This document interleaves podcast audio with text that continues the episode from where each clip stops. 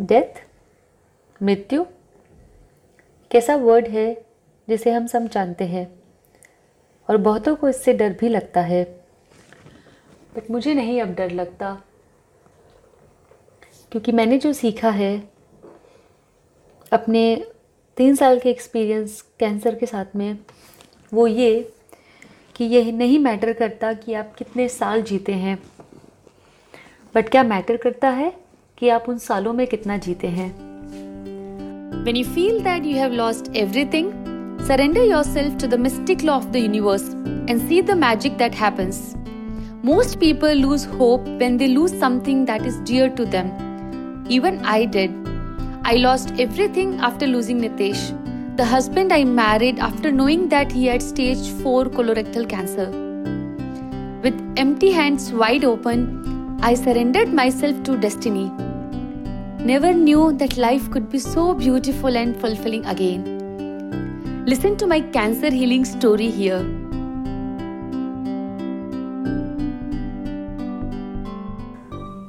ऐसे ही कुछ मेरी ज़िंदगी स्टार्ट हुई एक नई ज़िंदगी स्टार्ट हुई चार साल पहले जून 2016 में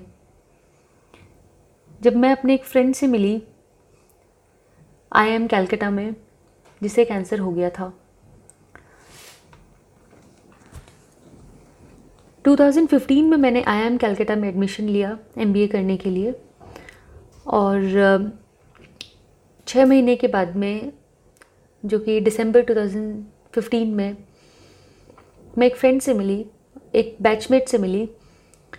और पता चला कि वो अपनी लाइफ में बहुत सारी प्रॉब्लम से निकल रहा है। उस पर पुरानी रिलेशनशिप का प्रेशर था एकेडमिक्स का डर था। उसका स्टार्टअप था तो उसमें कुछ इश्यूज़ थे और फाइनेंशियल प्रॉब्लम थी। और मैं उसके लिए स्ट्रेंजर थी।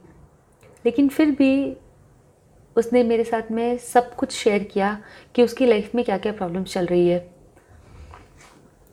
उनका नाम था नितेश। एक शाम को नितेश ने मेरे साथ सब कुछ शेयर किया और मुझे बहुत बुरा लगा कि एक इंसान जो 25 साल का है इतना कुछ करने की उम्मीद है, आशा है और वो इतने मुश्किल टाइम से निकल रहा है। नितेश के आई एम कैलगेटा में ज़्यादा फ्रेंड्स नहीं थे क्योंकि नितेश का हमेशा से पूरा फोकस सिर्फ़ और सिर्फ़ स्टार्टअप पे रहा। उनके स्टार्टअप का नाम था एपेटाई कि मैं उसको कैसे सक्सेसफुल बनाऊँ? तो वो हमेशा उसी में डूबे रहते थे। उसके बाद में मैं नितेश से बराबर बात करती रही उनको सपोर्ट करती रही। एज अ फ्रेंड मैंने उनका पूरा ध्यान रखा। बदले में कुछ एक्सपेक्टेशंस भी थी मेरी। आ, जो पूरी नहीं हुई बट कोई बात नहीं क्योंकि वो बहुत सिचुएशन से निकल रहे थे। मैंने देखा कि वो बहुत महीनों तक उन्होंने अच्छे से खाना नहीं खाया या अच्छे से सोई नहीं बहुत सारी रातें बिना सोए निकाली कॉन्स्टिपेशन था तो उनका पेट भी गड़बड़ रहता था।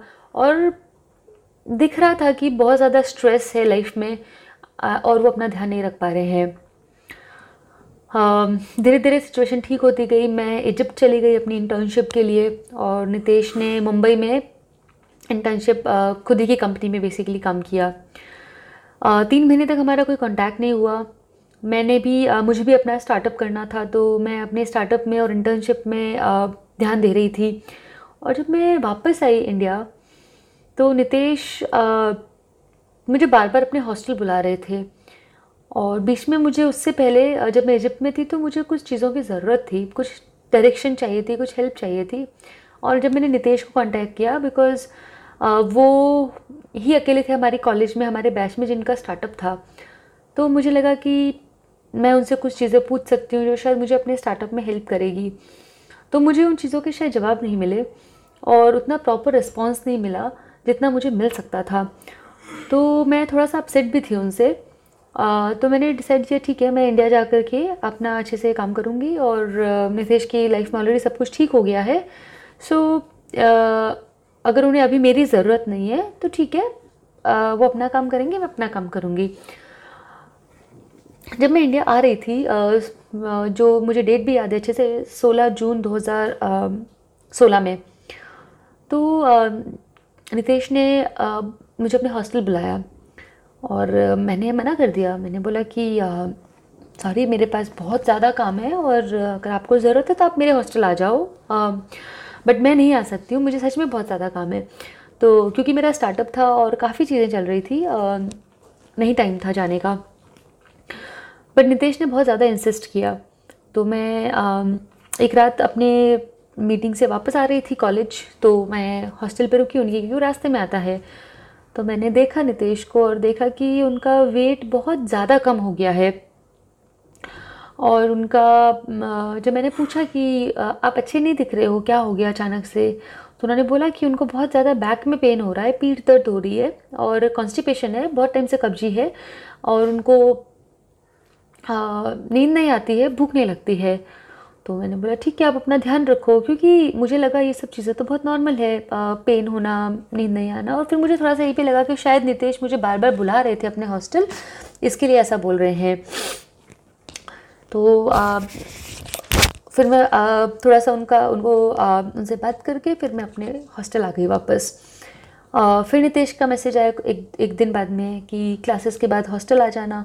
तो मैंने इस बार बोला मैं नहीं आ पाऊँगी।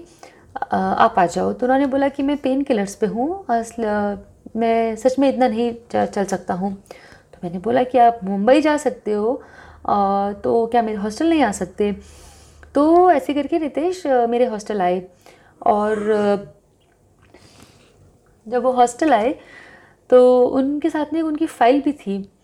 तो मैंने बोला किस चीज़ की फ़ाइल है? तो उन्होंने बोला कि मैं डॉक्टर के पास गया था अपना टेस्ट करवाने के लिए, क्योंकि मेरे को ये सब सिम्टम्स तो है ही है प्लस साथ में रेक्टल ब्लीडिंग भी हुआ है।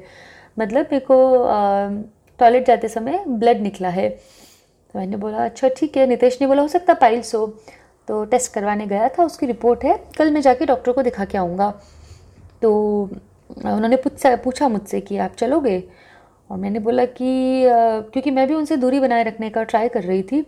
तो मैंने बोला कि नहीं नितेश, सुबह सात बजे मैं नहीं चल सकती हूँ। मेरी ऑलरेडी क्लासेस भी है और काफ़ी कुछ मेरा मिस हो गया क्योंकि मैं इंटर्नशिप से लेट आई थी इंडिया वापस। तो मेरे को क्लासेस पे ध्यान देना है। तो मैंने मना कर दिया। तो नितेश ने बोला, ठीक है, वो सुबह गए हॉस्पिटल एंड उनका मेरे पास में फिर नौ दस बजे कॉल आता है सुबह सुबह और वो रो रहे थे। और मेरे को बहुत बड़ा शौक लगा। मैंने बोला, क्या हो गया? आप इतना अपसेट क्यों आप रो क्यों रहे हो? कुछ प्रॉब्लम है क्या? तो उन्होंने बोला कि अभी तो मेरी ज़िंदगी शुरू हुई है। अभी तो मुझे पूरी दुनिया देखनी है, मुझे वर्ल्ड टूर करना है, मेरे इतने सारे सपने हैं। उन्होंने बोला हाँ तो पूरे करेंगे ना धीरे धीरे ऐसा क्या हो गया कि आप रो रहे हो? तो उन्होंने बोला कि, नहीं डिम्पल मैं अभी कुछ नहीं बता सकता हूँ, मैं कॉलेज आता हूँ वापस। मैंने कहा, आ जाओ। तो उन्होंने फिर से मुझे फ़ोन किया कि, आप मेरे हॉस्टल आ जाओ और ये सब सामान लेके आना। मैंने कहा, ठीक है। तो उन्होंने मुझे बुलाया और एक उनके दोस्त हैं, नवीन, उनको बुलाया। और उन्होंने रूम पूरा खाली करना स्टार्ट किया। तो मैंने बोला, आप ऐसा क्यों कर रहे हो? बोले कि, मैं अभी मुंबई निकल रहा हूँ चार घंटे बाद में। शाम को चार बजे की फ़्लाइट है। मतलब मुंबई निकल भी रहे हो तो भी कोई बात नहीं वापस आ जाओगे ना? तो सारी चीज़ें खाने की आप डिस्ट्रीब्यूट कर रहे हो। उन्होंने बोला कि हाँ शायद डॉक्टर ने बोला फैमिली के साथ टाइम स्पेंड करो तो मैं पता नहीं वापस कब आऊँगा और ये चीज़ें ख़राब हो जाएगी। ठीक है।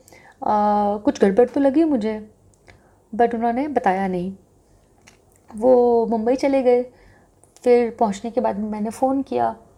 और पहुँचने के बाद उनका फ़ोन आया कि मैं पहुँच गया हूँ। मैंने बोला नितेश कुछ बड़ी बात है जो आप मुझे बता नहीं रहे हो। um, लेकिन फिर भी मैं आपकी कुछ भी हेल्प कर पाऊँ तो प्लीज़ मुझे बताना। मैं कॉलेज में हूँ तो अब पीछे की चिंता मत करना बिल्कुल भी। तो नितेश ने मुझसे शेयर किया और ये भी बोला कि किसी और को मत बताना। और तब उन्होंने बताया कि उन्हें थर्ड स्टेज कैंसर है। सुन के मुझे झटका लगा बहुत बड़ा झटका लगा बट उतना डर नहीं लगा क्योंकि मैंने बोला ओके थर्ड स्टेज है ना लास्ट स्टेज तो नहीं है ना तो हम ट्रीटमेंट करवाएँगे और आप ठीक हो जाओगे। क्योंकि मुझे तो कुछ पता ही नहीं था कि कैंसर क्या होता है आ, कितनी स्टेजेस होती है कितनी रिस्की होती है। क्या क्या करना चाहिए? ना मुझे पता था, ना नितेश को पता था। तो नितेश ने बोला कि हाँ मैं बेस्ट से बेस्ट डॉक्टर को दिखाऊँगा अच्छा ट्रीटमेंट करवाऊँगा। बस आप ये किसी के साथ भी शेयर मत करना कि मुझे कैंसर है और मुझे आपकी हेल्प चाहिएगी अभी। तो मैंने बोला, ठीक है। उस वक्त मैं अपने बहुत ही बेस्ट फ्रेंड के साथ बैठी थी आनंद भोगा।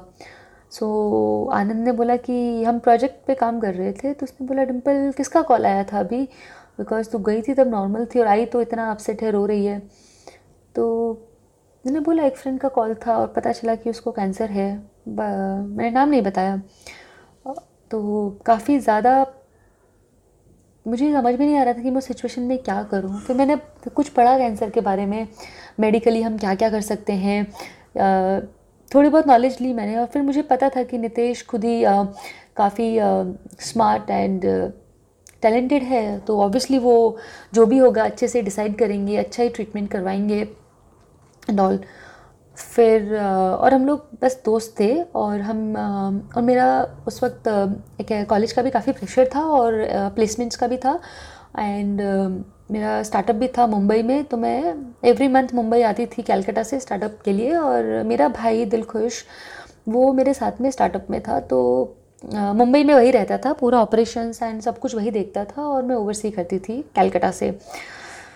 सो so, um, उसके बाद में नितेश ने फिर बताया कि उनको कॉलेज में हेल्प चाहिए लेटर चाहिए डायरेक्टर से प्रोफेसर से अटेंडेंस की परमिशन चाहिए नोट्स चाहिए क्लासेस के और कॉलेज में इंश्योरेंस होता है स्टूडेंट्स का अप टू वन लाख का। सो वो इंश्योरेंस के लिए अप्लाई करना है। एंड प्रोजेक्ट्स में हेल्प चाहिए और बहुत सारी चीज़ें। सो so, मैंने बोला एक तरफ़ मुझे लगा कि मेरे को स्टार्टअप में इतना ज़्यादा काम है कि मैं मुश्किल से तीन चार घंटा सो पा रही हूँ और ये भी करना है बट uh, मेरे को यही था कि अगर मैं नितेश के कुछ भी काम आ सकूँ तो मुझे अच्छा लगेगा कि मैं किसी की ज़रूरत में मदद कर रही हूँ। और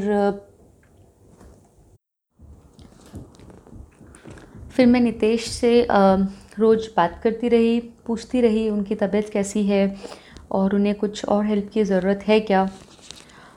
और, वो फिर बताते थे कि उन्हें चाहे वो प्रोफेसर से बात करनी हो या फिर डीन से बात करनी हो या डायरेक्टर से बात करनी हो या इंश्योरेंस के लिए अप्लाई करना हो या फिर कुछ भी चीज़ की ज़रूरत हो मैं हमेशा थी उनके साथ में सारी चीज़ों का ध्यान रखने के लिए।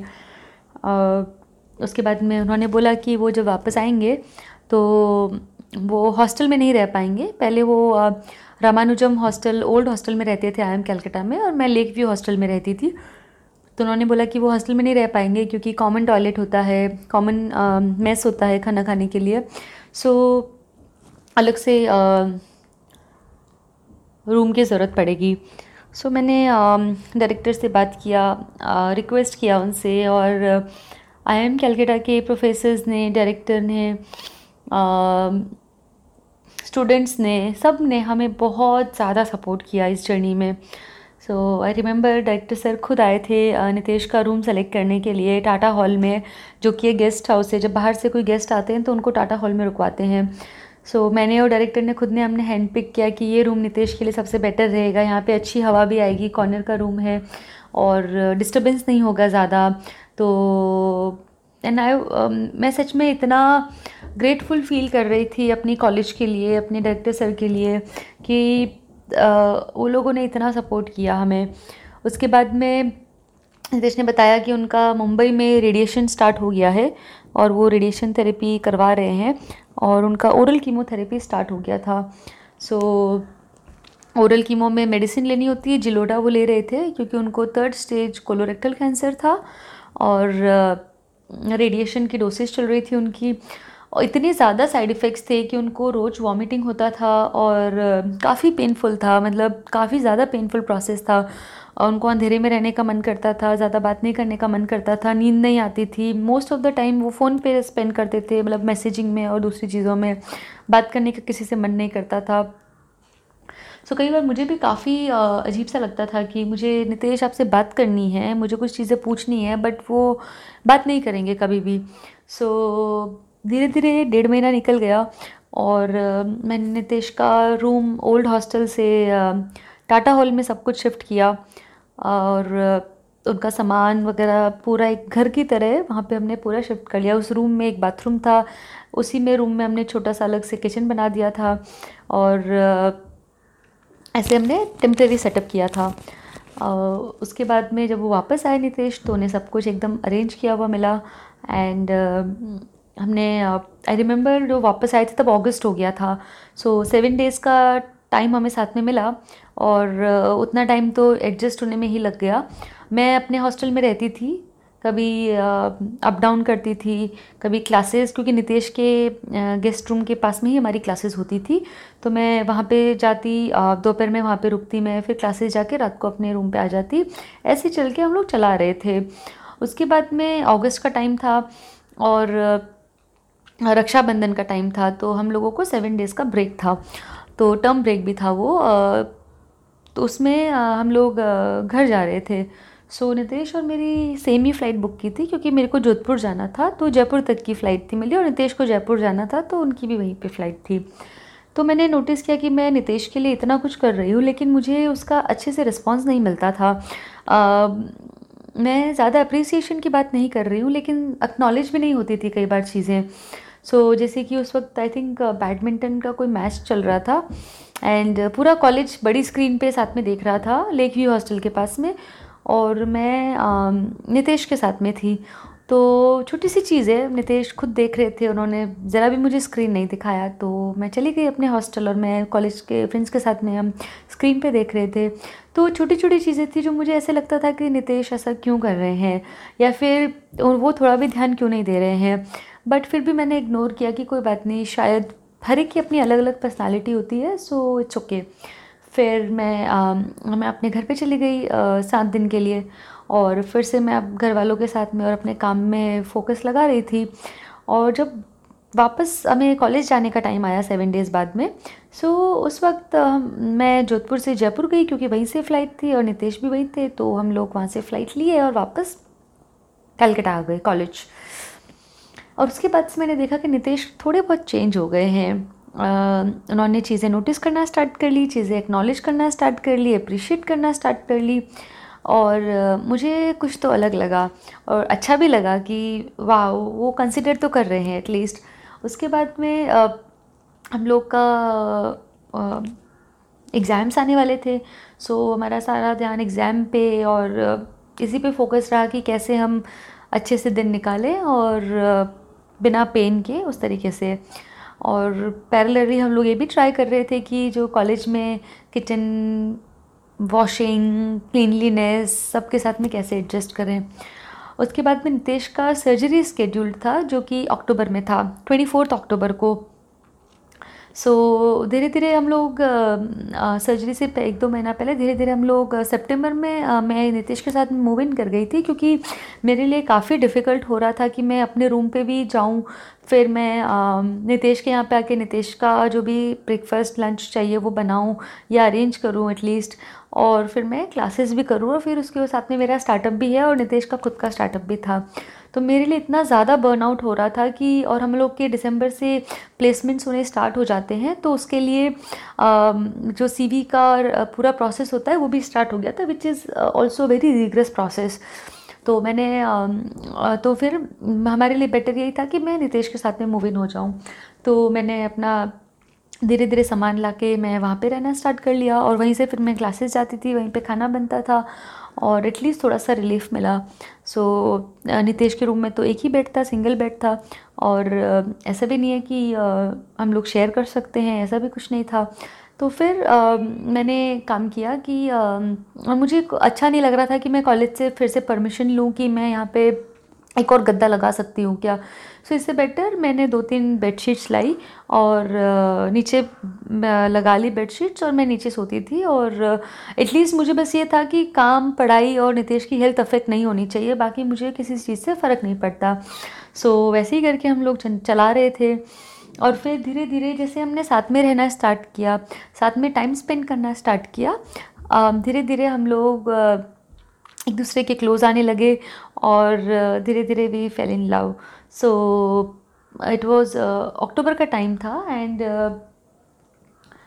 I remember fourteen October को नितेश की सर्जरी से पहले नितेश मुझे एक बार डेट पे बाहर लेके गए थे। फोर्टीन अक्टूबर का वो डेट था और उन्होंने मुझे वहाँ पे एक रेस्टोरेंट में प्रपोज़ किया। सो वी हैड बहुत रियली गुड टाइम काफ़ी अच्छा टाइम था वो एंड वहाँ से formally we are in relation so वहीं से हमारा कमिटमेंट और रिलेशन शुरू हुआ। उसके बाद में नितेश अपनी सर्जरी के लिए क्या, मुंबई चले गए और सॉरी उनका सर्जरी पहले नाइन्थ अक्टूबर को स्केड्यूल था और नाइन्थ अक्टूबर का सर्जरी उन्होंने कैंसिल करवाया। तो क्या हुआ था कि सर्जरी नाइन्थ अक्टूबर को था तो नितेश मुंबई चले गए सर्जरी के लिए और उसमें उनको पता चला कि सिर्फ़ सर्जरी होगी तो उनका जो रेक्टम है जहाँ से हम लोग सॉलिड वेस्ट निकालते हैं वो उनका रेक्टम काट देंगे क्योंकि कैंसर रेक्टम में है और उनका पीछे से होल पूरा बंद कर देंगे और बट एरिया को स्टिचेस लगा देंगे।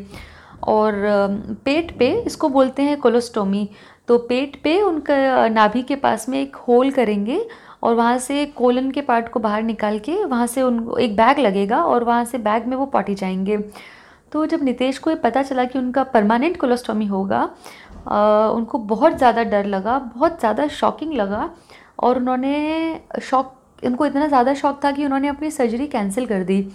और उन्होंने मुझे फ़ोन किया कि मुझे ये सर्जरी नहीं करवानी है और मैं आ, मैंने आज तक अपना घड़ी नहीं पहनी आ, कोई रिंग चेन कुछ नहीं पहना क्योंकि मुझे एक्सटर्नल चीज़ें पसंद नहीं है। मुझे सिंपल ही रहना है। तो मैं इतना बड़ा ये पू बैग लेके कैसे घूमूँगा और ये ज़िंदगी भर के लिए मेरे साथ में रहेगा। एक इतना नया चेंज होगा बॉडी में जिसको मैं नहीं ले सकता। और उस शौक के चक्कर में उन्होंने अपना सर्जरी कैंसिल कर दिया। और उन्होंने बोला कि इस, ऐसे रहने से तो अच्छा है कि मैं, बिना बैग के, बिना सर्जरी के, जितना भी टाइम है, दो, तीन, चार, पाँच साल में उतना ही जीऊँगा। और, उसके बाद वो वापस कॉलेज आ गए कैंसिल करके। और उस वक्त कॉलेज में दुर्गा पूजा का टाइम था कैलकटा में। So Durga Puja is a very big festival West Bengal में। सो सब लोग छुट्टी पे थे, पूरा स्टाफ पूरा कॉलेज छुट्टी पे था स्टाफ वर्कर्स कोई भी नहीं था। और मैं अकेली रुकी थी वहाँ पे क्योंकि मुझे लगा कि नितेश दस दिन के लिए मुंबई जाएँगे सर्जरी के लिए तो एटलीस्ट वो मैं टेन डेज़ अपने स्टार्टअप पे अच्छे से फोकस कर सकती हूँ क्योंकि मैं बहुत महीनों से स्टार्टअप पे काम नहीं कर पा रही थी अच्छे से और मुंबई नहीं जा पा रही थी और मेरा भाई अकेला उस पर काम करके उसका बहुत ज़्यादा बर्नआउट हो रहा था। सो मुझे अच्छा नहीं लग रहा था तो मुझे लगा मैं दस दिन एटलीस्ट अच्छे से काम करूँगी। बट नितेश वापस आ गए, बोला मेरे को सर्जरी नहीं करानी है। और धीरे धीरे हमने उस पर रिसर्च किया कि वो होता क्या है, बैग कैसे उसके साथ रहते हैं, कैसे क्लीन करते हैं क्या क्या उसके कॉन्सिक्वेंसेज होते हैं, एक नया लाइफ को कैसे अडॉप्ट करना है। बहुत कुछ हमने रिसर्च किया। तो वो जो दस दिन का टाइम था, वो हमारे लिए बेस्ट टाइम था, क्योंकि उस दस दिन में मुझे और नितेश एक दूसरे के साथ हमारी काफ़ी क्लोजनेस आ गई और, क्योंकि हम दोनों ही थे कॉलेज में तो क्लासेस नहीं थी, कोई प्रेशर कुछ नहीं था असाइनमेंट्स नहीं थे प्रोजेक्ट्स नहीं थे तो बस हमारा ध्यान हेल्थ पे और काम पे और बस उसी पे था। तो हम लोग के बीच में काफ़ी क्लोजनेस आ गई थी और फिर फोर्टीन अक्टूबर को नितेश और मैं डेट पे गए थे, जहाँ पे उन्होंने मुझे प्रपोज़ किया था। उसके बाद में हम लोग जब समझ में आया कि अच्छा ठीक है अभी सर्जरी करवा सकते हैं आ, क्योंकि हमने दो तीन डॉक्टर से और मिले और अब लगा कि ऑप्शन नहीं है रिस्क लेने से अच्छा है करवा देते हैं। और फिर मैंने नितेश को पूरा सांत्वना दी कंसोल किया कि इट्स ओके तो बहुत छोटी सी चीज़ है। अगर सर्जरी से जान बच जाती है तो क्यों नहीं? और ये तो बैग के साथ जीना तो बहुत पेटी सी स्मॉल सी चीज़ है इसको हम इतना बड़ा क्यों बना रहे हैं? एंड नितेश को भी लगा कि धीरे धीरे जब शौक को ख़त्म होने में टाइम लगता है तो और शौक आना तो एक नेचुरल प्रोसेस है। अगर कोई चीज़ अचानक से पता चलती है और वो भी इतनी बड़ी चीज़ तो बॉडी को टाइम लगता है माइंड को टाइम लगता है उसको ऑब्जॉर्व करने में अंडरस्टैंड करने में और फिर अप्लाई करने में। सो so, उसके बाद में नितेश ने वापस वो मुंबई गए अपना सर्जरी करवाया और ट्वेंटी फोर्थ अक्टूबर को नितेश का सर्जरी हुआ। और आई रिमेंबर कि उस दिन पूरे दिन मैं बस नितेश को मैसेजेस कर रही थी क्योंकि वो आईसीयू में थे और मुझे बहुत डर लग रहा था इस सर्जरी से क्योंकि ये काफ़ी बड़ा आठ घंटे का सर्जरी था जिसमें उनको फोर्टी टू स्टिचेज़ आए थे। और जैसे ऑपरेशन ख़त्म हुआ, मेरी नितेश से बात हुई और वो ज़्यादा बोल नहीं पा रहे थे बट उन्होंने बोला कि वो ठीक है। और उसके बाद में चार पाँच दिन उनके आईसीयू में निकले थे और फिर फ़र्स्ट नवंबर को दिवाली थी। तो दिवाली का टाइम था और मैं कॉलेज में थी तो नितेश मुझे उस वक्त काफ़ी ज़्यादा मिस कर रहे थे। तो उन्होंने अचानक से मेरी मुंबई की टिकट्स बुक करवा दी दिवाली की मॉर्निंग में ही फ़र्स्ट नवंबर को। और मुझे बताया एक दिन पहले रात को कि आपकी सुबह की फ़्लाइट है, अब बस आ जाओ। और काफ़ी सरप्राइजिंग था मेरे लिए। बट मुझे लगा कि हाँ हम लोग रिलेशन में भी है नितेश को अभी मेरी ज़रूरत है उनका इतना बड़ा सर्जरी हुआ है तो मुझे जाना चाहिए। और मैं गई मुंबई। मैं सीधा हॉस्पिटल गई जहाँ पे नितेश एडमिट थे और वहाँ पे देखा तो वो आईसीयू से नॉर्मल वार्ड में शिफ्ट हो गए थे और सात दिन और उनको हॉस्पिटल में रहना था चार दिन और रहना था।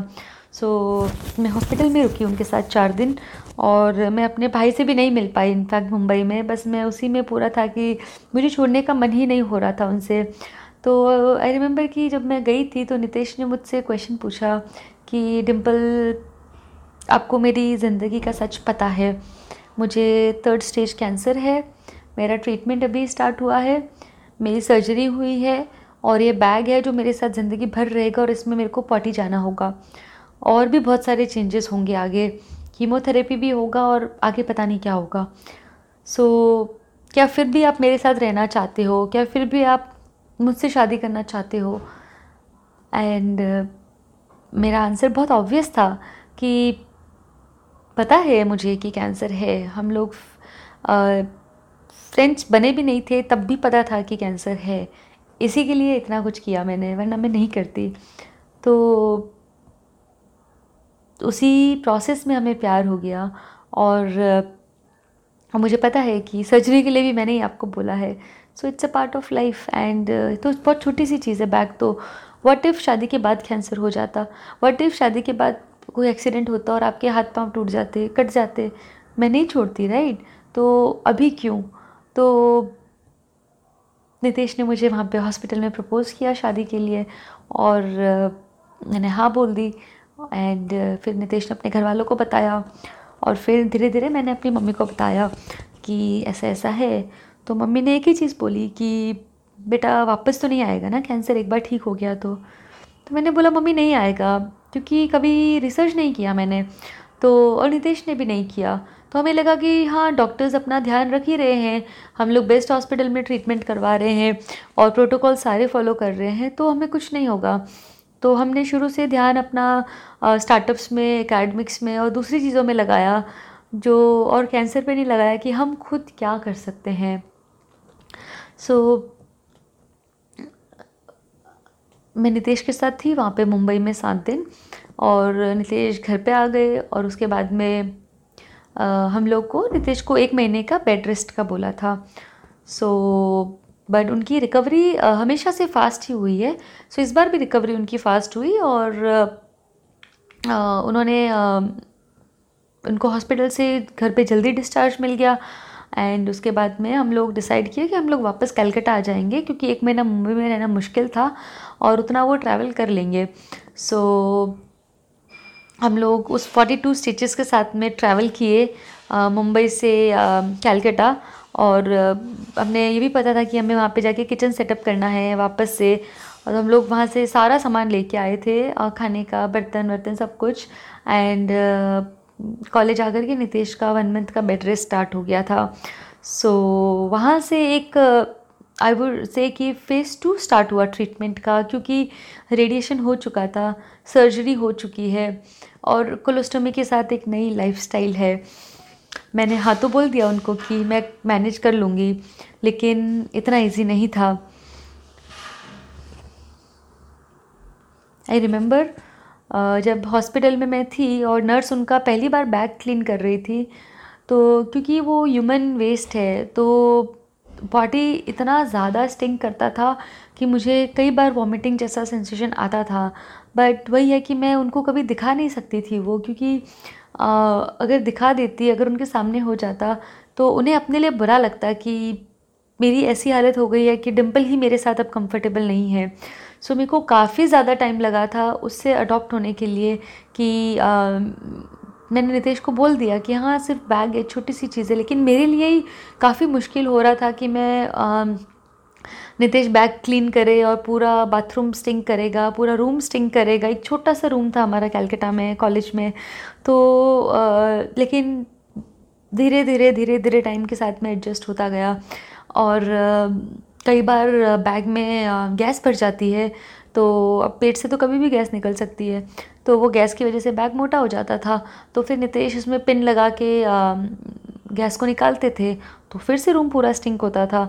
तो कई बार मुझे मुझे बुरा भी लगता था कि यार नहीं हो पा रहा है या फिर मुश्किल है। मैं बताती नहीं थी, लेकिन फिर लगता था, कोई बात नहीं, ये सब तो पता था पहले से। तो अगर हाँ बोला है तो I am on all in for that so उसके बाद में नितेश अपना बैग को वो भी सीख रहे थे कि बैग को कैसे क्लीन करना है और जैसे बैग वो लगा हुआ होगा उनके पेट पे और जब उसमें भर जाएगा वो तो टी शर्ट के बाहर से पता भी चलता है कि यहाँ पे कुछ है।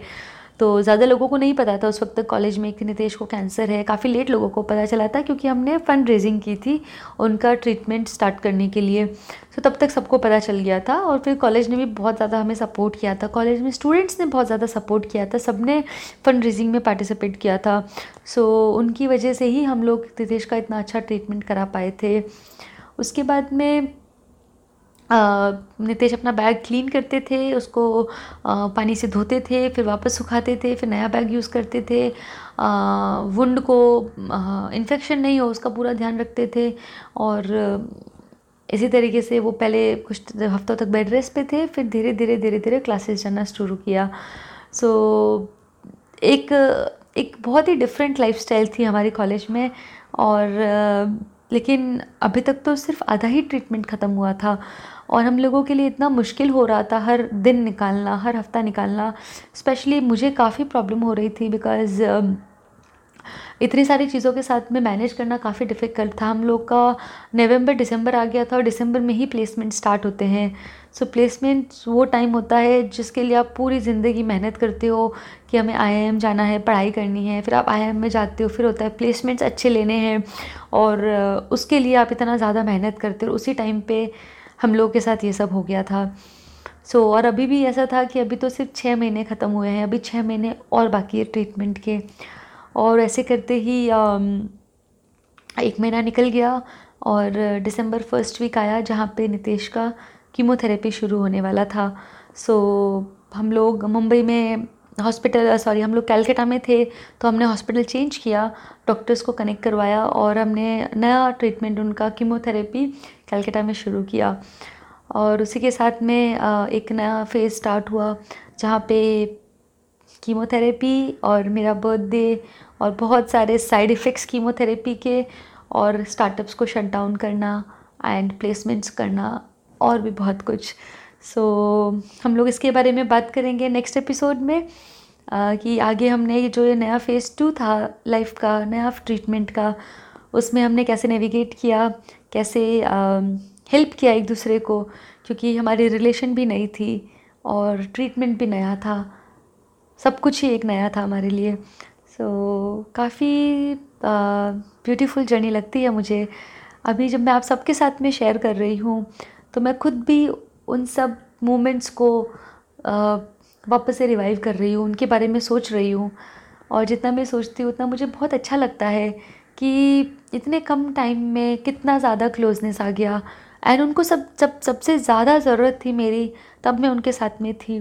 डिफ़िकल्ट था इजी था जैसा भी था जो भी था हमने साथ में निकाला और कहीं से मुझे हिम्मत मिलती गई उसको नितेश का ध्यान रखने की और इतनी सारी चीज़ों को मैनेज करने की। सो so, बहुत खुश हूँ मैं आप सबके साथ ये जर्नी शेयर करने के लिए और थैंक यू सो मच इस जर्नी का हिस्सा बनने के लिए। नेक्स्ट एपिसोड में हम बात करेंगे कि फ़ेज़ टू में क्या क्या हुआ था। Thank you